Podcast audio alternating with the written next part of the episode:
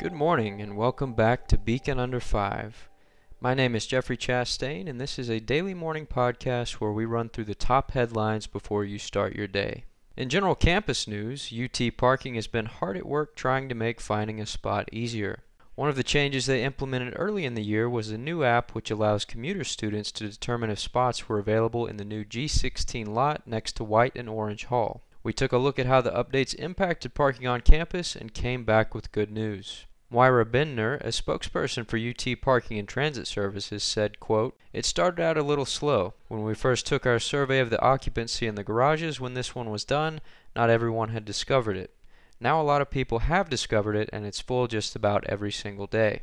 Also, be sure to pick up the Beacon later this week for a special issue on the Space Institute. And in arts and culture news, as you may know, UT has many various clubs and organizations on campus one of which is the All Campus Theater. The All Campus Theater is the university's on campus undergraduate theater association. Open to all, the organization focuses on the growth of students' acting skills and provides a support system for those wanting to gain more experience in theater. Crystal Marie Alberson, a sophomore member of ACT and theater major, described the program as an experimental outlet for undergraduates interested in working behind the scenes or even on stage. Alberson said of all campus theater, quote, As actors, we get our experience through ACT.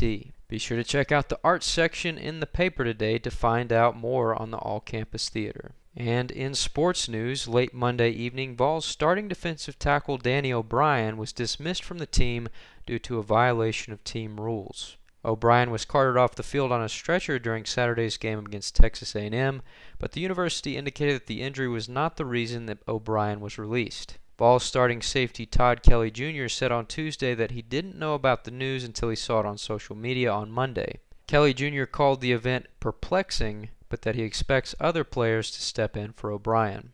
O'Brien has been in trouble with the team before.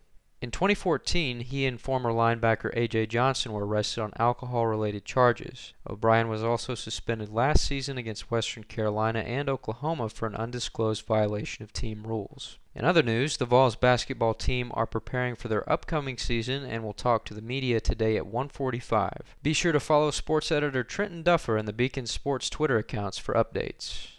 And that concludes this morning's episode of Beacon Under 5. Remember, what I talked about is just a summary. If you wish to know more details, be sure to pick up the Beacon paper or visit our website, www.utdailybeacon.com. Also, be sure to follow the Beacon on Twitter and Instagram at UTKDailyBeacon. And also remember to check out our Diversity Roundtable discussion video on the Daily Beacon YouTube channel.